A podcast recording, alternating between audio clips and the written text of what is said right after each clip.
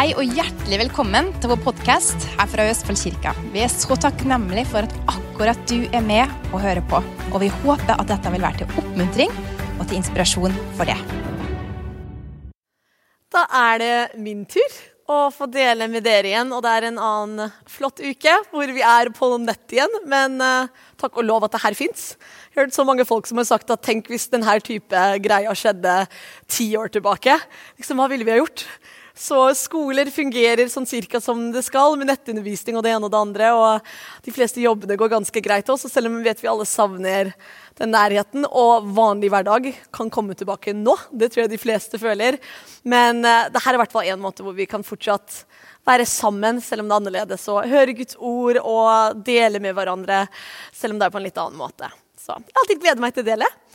Tanken for dagen i dag, eller for denne uka, da var jeg drev og snakka med en venninne som hadde nettopp blitt student igjen. Uh, og da hadde Hun hadde jobba i mange mange år, og litt oppi årene, og nå skulle hun ta en ny utdannelse fordi hun følte det var på tide med noe nytt. Og, og, og hun var så frustrert.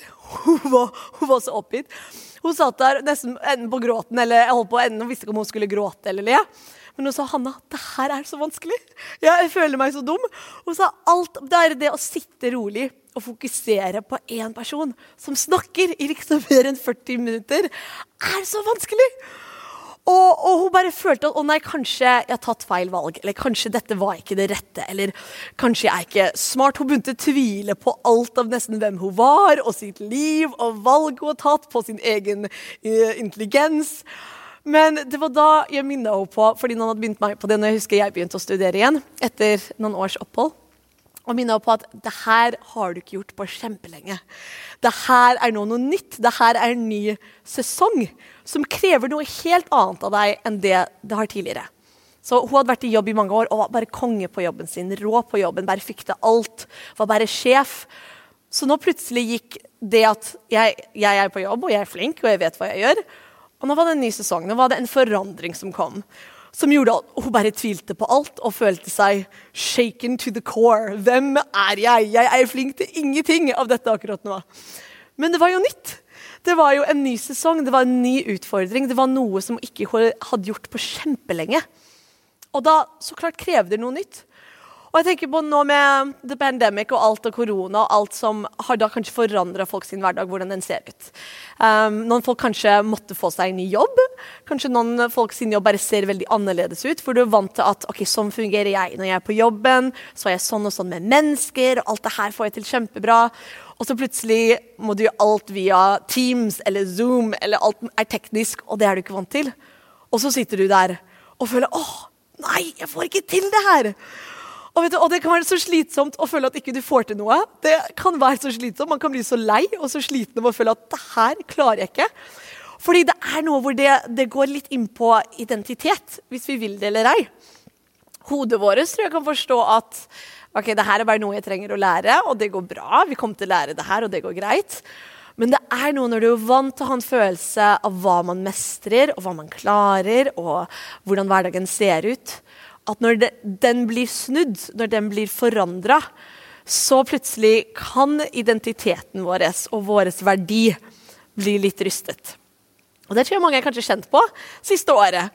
Når forandringer har kommet, og nye utfordringer har kommet, og ting ser annerledes ut. og um, Man kunne ikke kanskje møte med de vennene man møtte opp med hver eneste uke, og hvor du fikk, fikk liksom mat og det sosiale, og plutselig føler du Men hvem er jeg? Spesielt alle dere utadvendte som er vant at det er mat for sjela på et helt annet nivå. At når ikke du har den sosiale liksom, maten hver uke, så bare føler du Hvem er jeg? Jeg har ingenting. Liksom, fordi du er skapt for å gi ut. Ikke sant? Man er skapt til å gi ut kanskje enda mer når du er den personlighetstypen. På en annen måte, så klart. Og da sitter man der og bare Å, gud, liksom, hvor er min, hva er min identitet? Hvor er min verdi? Og jeg husker liksom, når man tenker på den der forandringer av uh, livssituasjoner eller sesonger jeg har jo vokst opp i kirken og vært aktiv og syntes at det har vært kjempegøy i mange mange år. Og jeg likte alltid å være den som liksom jobba hardest, som er vanskelig å tro. fordi på noen områder er jeg den lateste personen du kommer til å møte. Men på noen områder så vil jeg være den som gjør mest. Uh, så jeg ville like å være den siste som dro, hvis jeg fikk det til. Og jeg ville ikke noen andre skulle slite seg ut, men jeg hadde lyst til å gjøre liksom det ekstra. Jeg ville jobbe hardt og, og bidra mest. Og så gifta jeg meg, som var fantastisk. og Mannen min bygde kirka og ungdomsarbeid og drev det sammen, som var kjempemoro. Uh, fordi det gjorde vi før vi gifta oss. Vi elsket å gjøre det sammen. Men da plutselig ble vi gravid. Eller jeg ble gravid, men da fikk vi barn. Og da vet man jo at sånn helt naturlig at da plutselig har du litt andre ting å gjøre. Du har liksom en sånn ting du skal holde i live. Og mate og gjøre alle de tingene med. Og da plutselig kunne jeg ikke gjøre alle de tingene som jeg var vant til å gjøre. Og jeg tror, da kjente jeg sånn Oi! Oi, det her hva jeg gjør. Min verdi og min identitet sitter veldig i hva jeg gjør. Og det er jo ikke rart. Jeg tror de fleste av oss kjenner det. Det er ikke rart i det hele tatt. Og jeg tror Gud forstår det veldig godt òg. Men plutselig husker jeg satt der flere kvelder hvor jeg, liksom, jeg måtte være hjemme og amme babyen og legge babyen og gjøre alt av det. Da du dro Kenneth ut for å være med ungdommene og uh, ha liksom, møte og preken og liksom, bruke tid med dem. Og jeg bare satt der og bare følte meg som en ku, som en meieriproduksjon. Og bare Hva gjør jeg av verdi? Hva er det som er viktig? Og bare følte at den her forandrer ikke. Jeg tenkte hva, hva er det jeg gjør som er viktig? Hvor er min verdi? Men vet du hva, det er da Gud måtte tale til hjertet mitt igjen. At bare Du er ikke hva du gjør. Du er ikke hva du gjør. Du er hvem jeg skapte deg til å være. Hva du gjør, det er ikke hvem du er. Så uansett fra sesong til sesong, en sesong hvor jeg gjør mye, min verdi og min viktighet, viktigheten av at jeg er på jorda, er like stor når jeg har en sesong hvor jeg kanskje bærer hjemme og ammer et barn, enn når jeg er ute og løper rundt blant folk. Og så tenker jeg, ok, Helt logisk, det stemmer kanskje ikke helt. fordi jeg tenkte på det også, liksom, Folk ville fortelle meg jo, du er like verdifull selv om du bærer hjemme. Jeg bare, Nei, det syns jeg ikke er logisk. Men det der kommer tilbake til at vi må faktisk stole på Gud. Gud ser hele livet ditt. Gud ser um, hele verden. Gud er utafor tid og rom.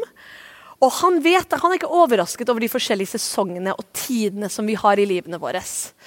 Og han er ikke en gud som kaster bort ting. Han er ikke en gud som bare ser at 'oi, ja, nå var du her'. Uff da.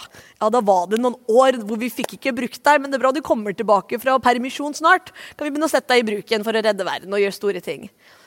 Gud er veldig stor, og han er ikke dum. Og han tror jeg har en verdi og viktig, viktige ting, enormt store ting, som må skje i hver eneste sesong, selv om ikke vi ser det. Og da er det den at vi må komme tilbake til å ikke sammenligne oss selv med andre. Ikke sammenligne vår rolle, um, vår liste av ting vi skal gjøre, vår jobb uh, vårt nivå hvor travle vi er, hvor travelt vi har det. Jeg tror det er en sånn måling av suksess nå for tiden. At hvis ikke du har det travelt, ja, da lever du ikke livet til det maks. Altså, hvis ikke du har det travelt, da har du ikke nådd din, mm, din kapasitet. Hvis ikke du er litt småstressa og overvelda hele tiden, da, du, da har du ikke pusha deg hardt nok. Jeg tror det er litt sånn i lufta. Og og at vi aksepterer det og svelger den så kjapt. Og tenker ja, men det høres logisk ut. Og, og så kobler vi noen bibelvers med det og tenker at ja, men vi skal jobbe hardt for Herren og, og være tjenere for Herren og alt sånn. Og løpe rundt med vår egen idé av hva suksess er. Løpe rundt med vår egen idé av hva det er å gi verdi til, til, jorda og til Guds rike. Og vi løper rundt og tenker ja, men det må se sånn ut. ikke sant? Og så, så godhjerta og helhjerta prøver vi å gjøre det ut ifra vår egen idé av hva det skal være. Men så sitter Gud og ser på livene våre og ser på at vi holder på å stresse oss i hjel av og til. Eh, eller vi sitter stille på sofaen og gråter og tenker at ja, greit, Gud, da fikk du ikke brukt meg resten av livet mitt. For se hva som skjedde nå. Eller se hvordan ting forandra seg nå. Nå kan du ikke gjøre noe med meg. Liksom, ta meg hjem. Nå, det jeg hadde sett for meg at jeg skulle gjøre for deg, kan jeg ikke gjøre nå. Så tap me out. Liksom. Ta meg opp til himmelen, nå er vi ferdige her. Men vet du hva? Gud er ikke sjokkert over noe som har skjedd i livet ditt. Han har en plan for deg uansett hvordan ting ser ut, uansett hvordan denne sesongen har kanskje forandra ting. Uansett hva som har skjedd i livet eller jobb eller hva enn det er. Så har Gud kontroll på ting. Det er en ond verden, og det er grusomme ting som skjer, og det er aldri Gud som gjør noe dumt. Det er aldri Gud som har gjort noe dårlig for å lære deg noe. Det er aldri Gud som har gjort et uhell eller noe som dumt som har skjedd for å liksom få deg på rett sti. Det er ikke hvordan Gud fungerer. Det er ondskap. Det er ondskap i verden, og den mørke verden. Men Gud er så stor og mektig at uansett hva som har skjedd, så kan han ta det og vri det og forandre så at det blir til noe godt. Han kan forandre at åh, ja, nå tok du den lille bærturen der, eller oi, nå skjedde det. Men vet du hva, han tar det og han drar det inn så det blir noe som gjør at din vei framover blir enda bedre. At din vei fremover blir enda sterkere. At hvem du er, bare fikk et lag til av dybde til seg, av mer som du kan gi til noen andre. Han er så stor at han kan ta hva som helst som djevelen prøvde å komme imot deg med og prøvde å ødelegge deg med. Og han tar det så lenge du går til han med det, så kan han ta det og bare få det til å bli noe som, som bare styrker livet ditt. Som gjør deg enda mektigere, som gjør deg eh, enda mer full av glede. Og, og gjør at den veien du skal frem, er bare enda bredere pga. det. Men det er igjen når vi kommer til Gud og stoler på Gud med å si Gud, OK, du kan fortsatt bruke meg. Du har en stor plan for meg. Jeg trengs her. Jeg trengs på denne jorda. Hvis ikke jeg er her, så er det et, en hull. Det er et hull hvor jeg skal være. Jeg må være her. Gud har en plan for meg. Hver eneste dag har han en plan for meg. Og Jeg elsker det bibelverset. Det er jo i Jeremia 1,5.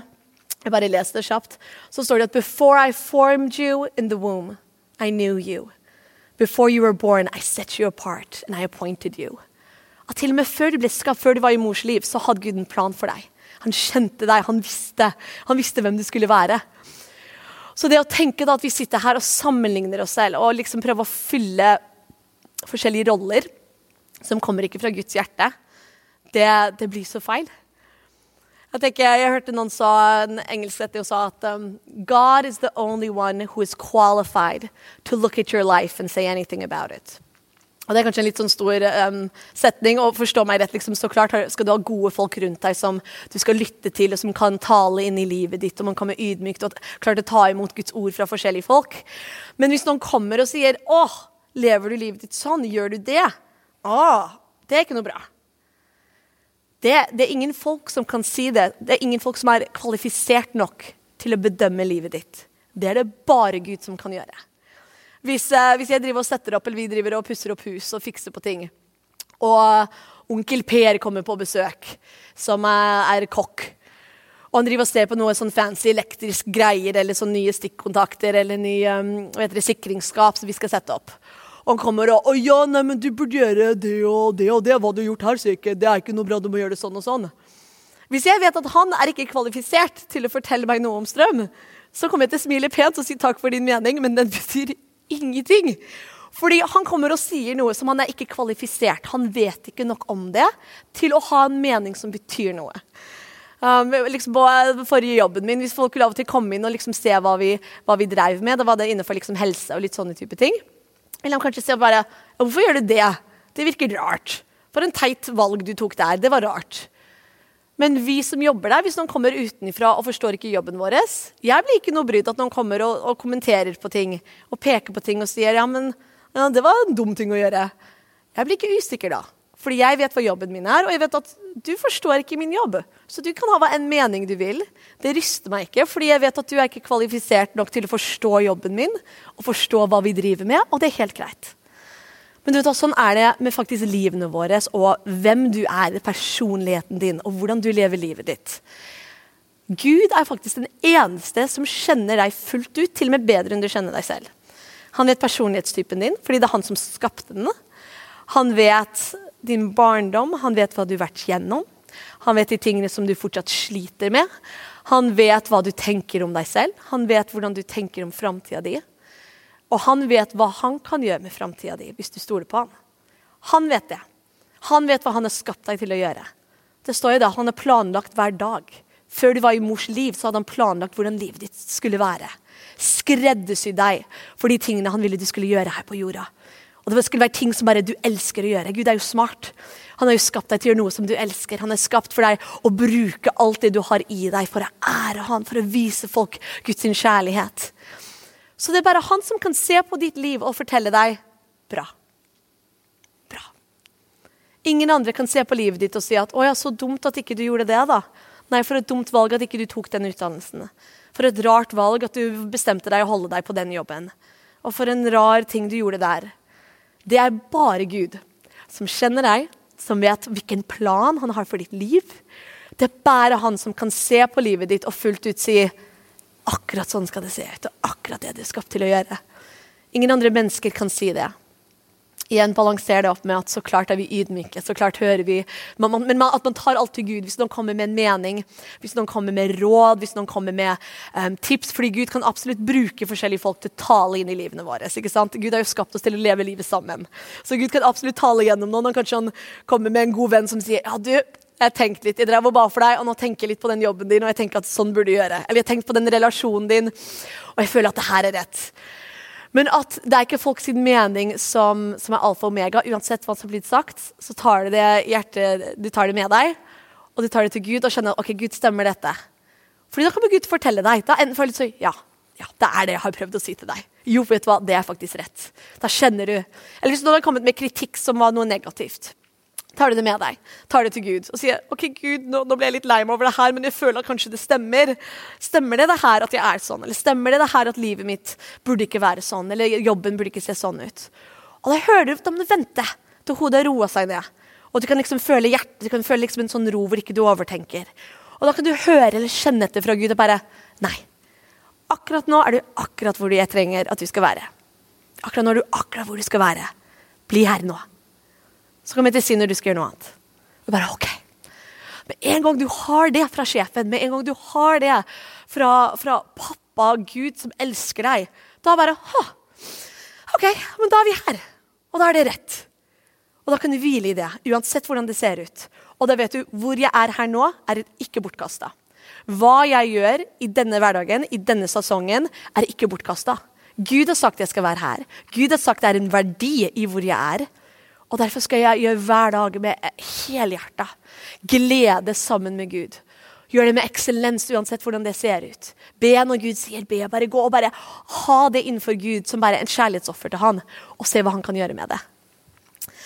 Jeg liker veldig ofte å høre litt sånn behind the scenes-historier. Det er mange mektige mennesker i verden. Mektige kanskje i forhold til business eller i forhold til masse penger. Eller uh, folk som har gjort store ting um, innenfor liksom, forskning. og ikke sant, Albert Einstein og atleter. Alt sånt syns jeg er kjempemorsomt. Og jeg elsker å høre når han forteller historier om kanskje én person i barndommen deres eller én person i fortiden deres som betydde veldig mye. Som var kanskje den ene læreren som trodde på dem. Og det gjorde at de faktisk ikke ga opp og fortsatte å være på skolen. Og da ble alt de skulle bli. Eller en foreldre eller en bestemor som ba for dem. Og det gjorde all verdens forskjell, selv om hele verden var mot dem. Uh, eller en person som ga dem en lite råd, ett ord i rett tid. Som var bare det som liksom starta en helt sånn greie som ble en sånn million-billion-bedrift-greie. Det elsker jeg å høre. Og Jeg husker jeg hørte en historie, og jeg tror det stemmer, men uh, jeg hørte om uh, historien om Billy Graham, som er en ganske kjent evangelist fra mange år tilbake, som var i Amerika.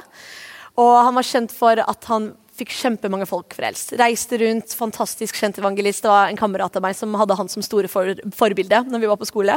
Så han hadde lyst til å være the new Billy Graham. Han elsket Billy Graham. Syntes han var så kul. Bare, å, Se på de store kampanjene han hadde, alle de folkene som fant Gud pga. han, og bare elsket det. Men jeg husker jeg hørte da den ene historien om hvordan Billy Graham ble frelst. Og det var en bitte liten menighet i en bitte liten by. Uh, og pastoren der, jeg tror den kirka som den pastoren uh, hadde, var, ble aldri mer enn kanskje sånn 30-20-30 stykk. Ble aldri veldig stor. Helt liten, helt enkelt. Var åpen i alle år. Pastoren var der fram til han ble gammel og, og var ferdig med tida si på jorda. Men i den kirka ble Billy Graham frelst.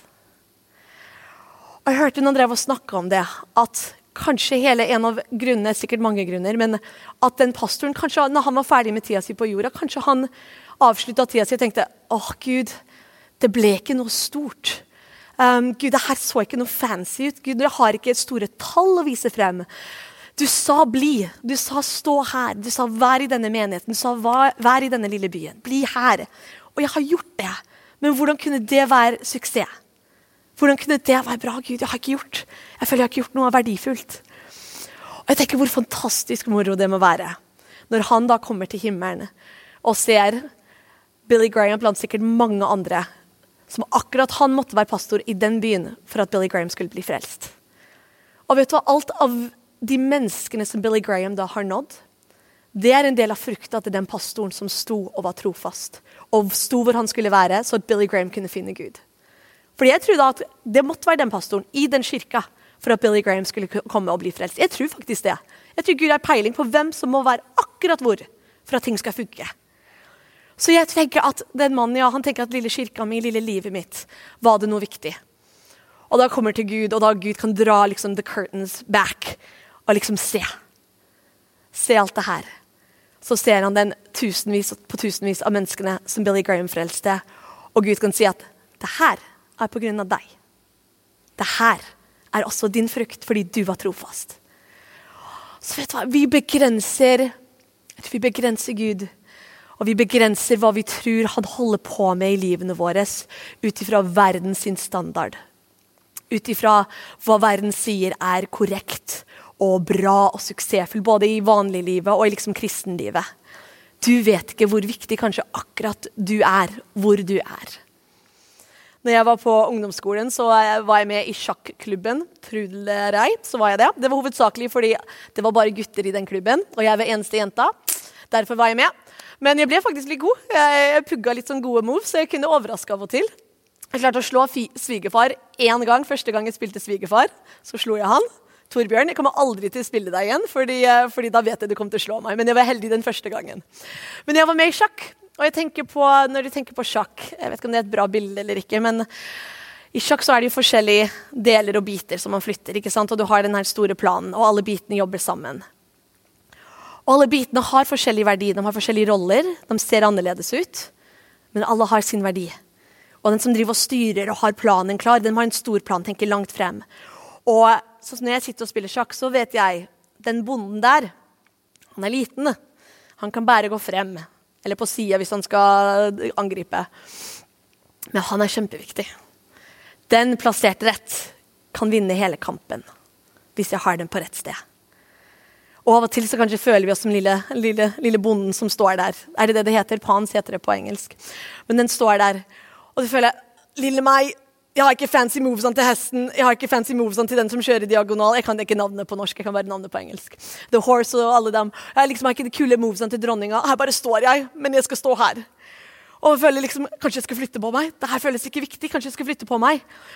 Men liksom, da ser ikke den at hvor du står, blir du der nå, så kommer kanskje hele kampen til å bli vunnet pga. det. Står du i gapet nå, står du og holder den plassen du skal holde, så da kanskje det er så viktig for hele spillet.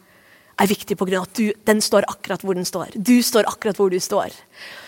Så det kommer alltid tilbake til stoler du på Gud med din identitet? Stoler du på Gud med din verdi? Stoler du på Gud med at han har kontroll hvis du bare lytter til han?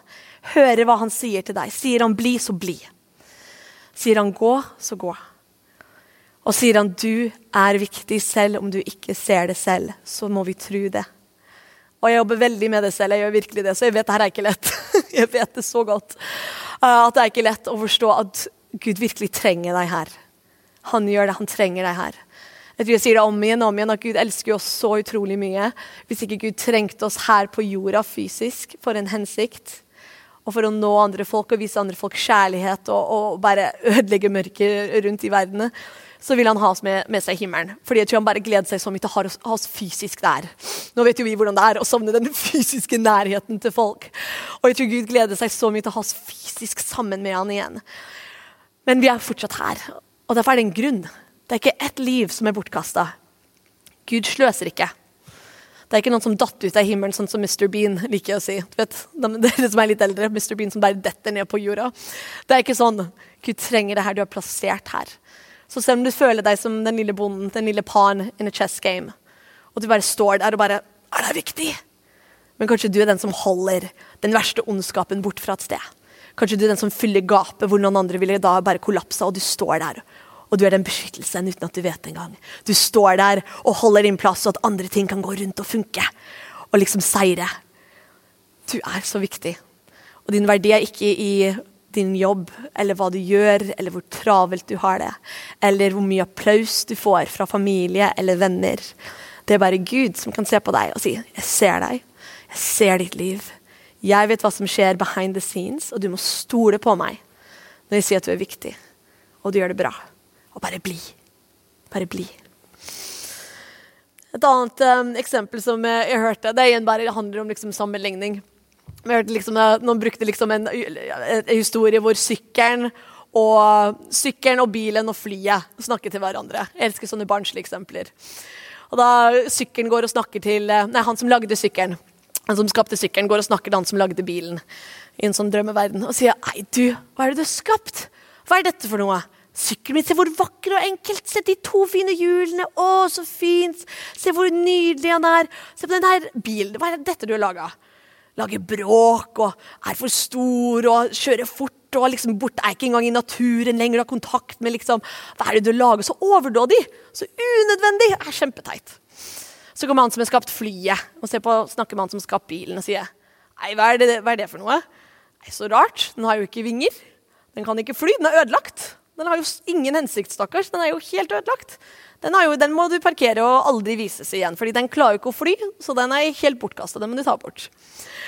Og det her var bare et bilde for å vise at sykkelen kan jo nå frem og kjøre steder som ikke bilen kan. Det vet jo hvem som helst som har prøvd å kjøre bil lenger inn, så langt inn i skogen som mulig, så du slipper å bære alt av stæsjet ditt til liksom, stranda du skal til. Sykler når frem til steder hvor ikke biler kan. Og fly når frem og drar steder hvor ikke biler kan. Og biler når frem til forskjellige steder hvor ikke sykler eller fly kan. Så det er bare den forskjellen at ja, ser du og sammenligner deg selv. Ikke sant? Sånn som han som hadde flyet. Bare tenkte, ja, bilen, eh, bilen din den er ødelagt. Det er ikke noe vits med den. Den har ikke vinger, den kan ikke fly. Men bilen er skapt for å dra steder hvor ikke flyet kan dra. Sykkelen er skapt for å dra steder hvor ikke bilen kan dra. Det er bare for å skape det bildet av hvorfor sammenligner vi. Verden sammenligner hele tiden. For å skape status, for å skape verdi, for å se okay, hvem fortjener mest følgere på Instagram. Hvem er det som er preka best? Hvem er det som tjener mest penger? Hvem er det som har mest år med utdanning? Alle de tullete tingene hvor vi sammenligner. Men det er bare Gud som kan se på deg og vet jeg vet hva jeg har skapt deg til å gjøre. Jeg kjenner deg, jeg kjenner deg, jeg kjenner deg. Jeg vet planene jeg har for deg. Hold deg nær meg. Hold deg nær meg. I meg finner du din glede. I meg finner du um, affirmation. Det er sånne bra ord på engelsk. Men det at du blir fortalt at hva du gjør, er bra. Hvem du er, er bra. Jeg vet hvem du er, og dette er flott. Ikke sant? Da slipper du å få applaus. Det er fantastisk å få applaus fra utsiden, men det betyr ikke så veldig mye. Den kan forsvinne veldig veldig fort. Og Kanskje Gud spør deg om å gjøre ting som ikke er populært. Men hva er det som er viktig da? De som står på utsida og forstår ikke hva som skjer, eller han som vet akkurat hvorfor du trenger å gjøre det du skal gjøre? Det er Gud som har skapt oss. Han er grunnen til at vi er her. Han er grunnen til at vi lever og puster. Og han er eneste som kan se på livet ditt og se på hvem du er, og fortelle deg din verdi. På en god dag han forteller deg din verdi. På en dårlig dag han forteller deg din verdi, fordi den er samme. Den er samme i han. Du er hans. Jeg elsker det uttrykket at uh, you are his. Vi kommer bare 'Ja, men Gud, jeg har ikke gjort det og det.' Ja, men du, du er hans barn. Du er hans. Og han vet hans sine planer for deg. Nå er jeg straks ferdig. Jeg skal bare lese et bibelvers som er så utrolig bra. Og det var så utrolig flott på engelsk i The Passion Translation. Men den, det her hele kapitlet er fantastisk i alle versjoner. Men det var, ble så veldig tydelig i Passion Translation, så derfor leser jeg den faktisk på engelsk. Så skal jeg bare be for oss etterpå. Salme 139. Da leser jeg vers 1 til 7. You are so intimately aware of me, Lord. You read my heart like an open book, and you know all the words I'm about to speak before I even start a sentence. You know every step I will take before my journey even begins. Lord, you know everything there is to know about me. alt. you perceive every moment every movement of my heart and soul, and you understand my every thought before it even enters my mind. Tenk Når ikke vi engang forstår hva vi tenker, så forstår han det. Han forstår hva vi tenker. Han vet hva vi føler, han forstår hvorfor. You've gone into my future to prepare the way, and in kindness you follow behind me to spare me from the harm of my past. Hvor bra er det verset? You've gone into my future to prepare the way. Han er foran deg. Han driver og forbereder framtiden for deg. Han går foran deg. Du trenger ikke være redd for framtiden, du trenger ikke være redd for hvordan neste året ser ut. Han er allerede der. Han er allerede i framtida di og forbereder hva du skal inn i. Forbereder nye sesonger for deg. Han er allerede der. Men siden han er, han er utafor tid. Han er foran, men han er også bak. And in kindness you follow behind me to spare me from the harm of my past. Så det er en som er bak. Det er en som prøver å sakke deg ned og prøver å kaste skam på deg og prøver å tunge og tynge deg ned. Det passer han på, hvis du bare lar han gjøre det. With your hand of love upon my life, you impart a blessing to me. This is just too wonderful, deep, and incomprehensible. Your understanding of me brings me wonder and strength. Det at Gud forstår deg, det at man vet at man er forstått når man kommer til Gud. Forstått. Det gir oss styrke, og vi er bare i beundring av det. Where could I go from your spirit? Where could I run and hide from your face? Dette syns jeg er så fantastisk. Jeg oppmuntrer dere til å lese hele, hele kapittelet, fordi det er så bra. Å bare tygge på de versene. Den kraften at når det kommer til Gud, så kjenner han deg.